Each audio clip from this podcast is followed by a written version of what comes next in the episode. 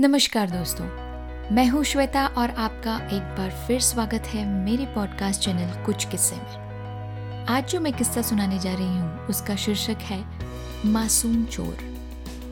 छोटे से शहर में एक मध्यम वर्गीय परिवार में रहता था अमित। था बहुत ही चंचल, पर मनमोहक। दोस्त वो यूँ ही बना लेता था। सिक्स में पढ़ने लगा था और अब माँ उससे घर के कुछ काम भी करा लेती थी। ताकि वो सीख सके। जैसे आटा पिसाना, सब्ज़ी लाना, कपड़े प्रेस पर देना, टेलीफोन का बिल भरना, ये सब काम माँ ने अमित को सिखा दिए थे। कविता आंटी, अमित की नई पड़ोसी थी। अभी शहर में नई नहीं आई थी। अमित की मम्मी ने कविता जी की बहुत मदद की। उन्हें पूरा शहर घुमाया, सारी जगह बताई, रोड, पब्लिक ट्रांसपोर्टेशन, सब कुछ सिखा दिया। कभी कभी दोनों साथ में बाज़ार भी जाया करती थी। पर जब से अमित सब्ज़ी लाने लगा था, मम्मी थोड़ा कम ही मार्केट जाती थी। अब अमित कभी कभी कविता आंटी के साथ बाज़ार चले जाता था। एक बार दोनों सब्ज़ी लेने गए।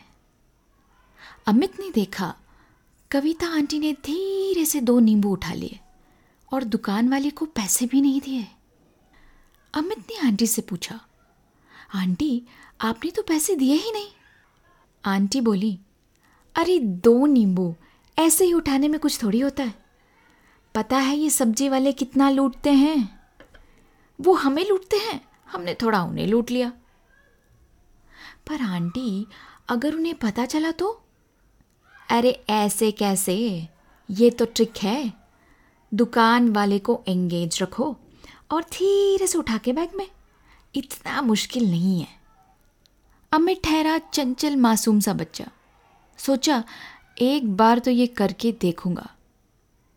नेक्स्ट टाइम जब वो बाज़ार गया, हिम्मत करके उसने एक गाजर उठा लिया और फट से बैग में डाल दिया। अरे वाह, ये तो बड़ा मज़ेदार है। मैंने गाजर उठा ली और सब्ज़ी वाले अंकल को पता भी नहीं चला। सब्ज़ियाँ उठाना जैसे अमित के लिए गेम हो गया।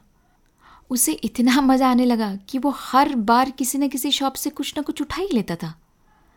और इधर माँ थोड़ा अजीब सा नोटिस करने लगी थी कि एक भिंडी, एक गाजर, एक नींबू, दो टिंडे, ये एक एक दो दो चीज़ें एक्स्ट्रा बैग में हमेशा क्यों निकलती है?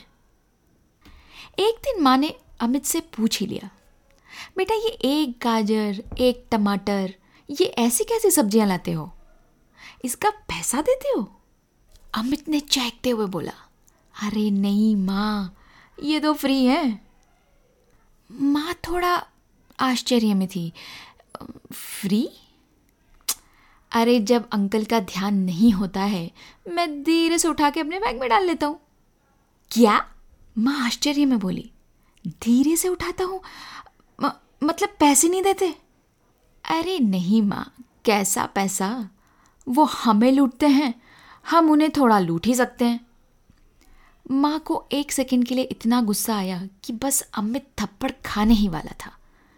पर फिर खुद पर कंट्रोल किया और अमित से पूछा किसने सिखाया ये? अमित माँ के भाव देकर समझ गया था कि कुछ तो गड़बड़ है और घबराते हुए बोला आ, कविता आंटी ने। माँ को अपने आप पर गुस्सा आया। बिना ज़्यादा जाने पहचाने कैसे मैंने अपने बच्चे को किसी के भी साथ भेज दिया? खैर, माँ ने अमित को हाथ पकड़कर अपनी गोद में लिया और उसे बोला, बेटा, जो तुम करते हो ना, उसे चोरी बोलते हैं। बेशक तुम्हें पता नहीं होगा। और कोई हमें नहीं लूट रहा। कभी देखा है उन सब्ज़ी वाले अंकल और अम्मा की तरफ़? बेचारे दिन भर लग कर दो वक्त की रोटी कमाते हैं। अच्छा बताओ, तुम्हें याद है कहाँ से ये सब्ज़ियाँ उठाई थी? हाँ माँ, मुझे बहुत अच्छी तरह याद है। तो चलो मेरे साथ। अमित बोला, कहाँ? इन सब्जियों को लौटाने। पर माँ, वो मुझे मारेंगे। मैंने चोरी की है। पर सच्ची मुझे पता नहीं था कि मैं चोरी कर रहा हूँ। बेटा, अनजाने में ही सही। गलती तुमने की है। और तुम्हें भी पता था कि जो तुम कर रहे हो वो गलत है। और गलती की माफ़ी मांगना पड़ेगी और सजा भी भुगतनी होगी। सजा का सोचकर अमित रुआसू हो गया। उसने सुन रखा था कि चोर डाकुओं को पुलिस जेल ले जाती है, पर अब माँ ने बोला है तो जाना तो पड़ेगा ही। फिर भी एक बार मना कर देखता हूँ। माँ, मैं आगे से नहीं करूँगा। प्लीज़, मुझे मत ले जाओ। पर माँ ने अमित की एक नहीं सुनी। वो सब्ज़ी वाले अंकल के पास दुकान पर पहुँची। माँ को देखते ही सब्ज़ी वाले अंकल बोले, अरे आइए बहन जी, बहुत दिनों बाद आए हैं। आजकल तो बच्चा ही आ जाता है। बड़ा ही होनहार बच्चा है आपका। जी, माँ ने हँसते हुए सब्ज़ी वाले की तरफ़ देखा और फिर अमित की तरफ़ देखकर उसे इशारा किया।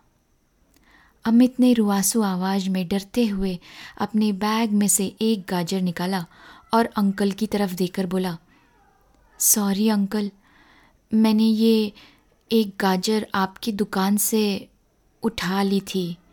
आ, मेरा मतलब चोरी करी थी।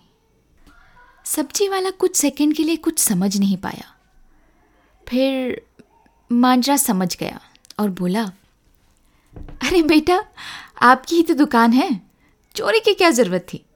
चार पाँच गाजर तो आप ऐसे ही ले जाते। अरे तुम मेरे बेटे जैसे ही तो हो। बस मेरा बेटा हिसाब में तुम्हारी तरह इतना होशियार नहीं है। अमित फूट फूट कर रोने लगा।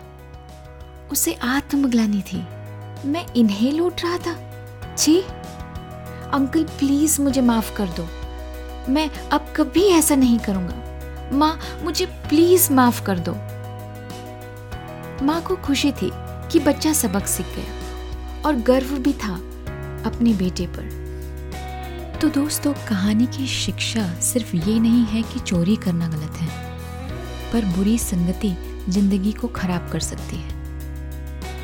और एक और बात, गलती के बाद उसे छुपाना या भूलने से अच्छा होगा कि हम माफ़ी मांग लें और प्रायश्चित करें। ना कि अपनी गलती पर पर्दा डालें या फिर लोग क्या कहेंगे इस डर से चुप हो जाएँ। तो ये था किस्सा मासूम चोर का। इसी के साथ मैं लेती हूँ विदा। आशा करती हूँ आपको ये कहानी पसंद आई। अगली बार फिर लेकर आऊँगी एक रोमांचक किस्सा। तब तक के लिए अपना ख्याल रखिए, अपने इन्वायरमेंट का ख्याल रखिए। धन्यवाद।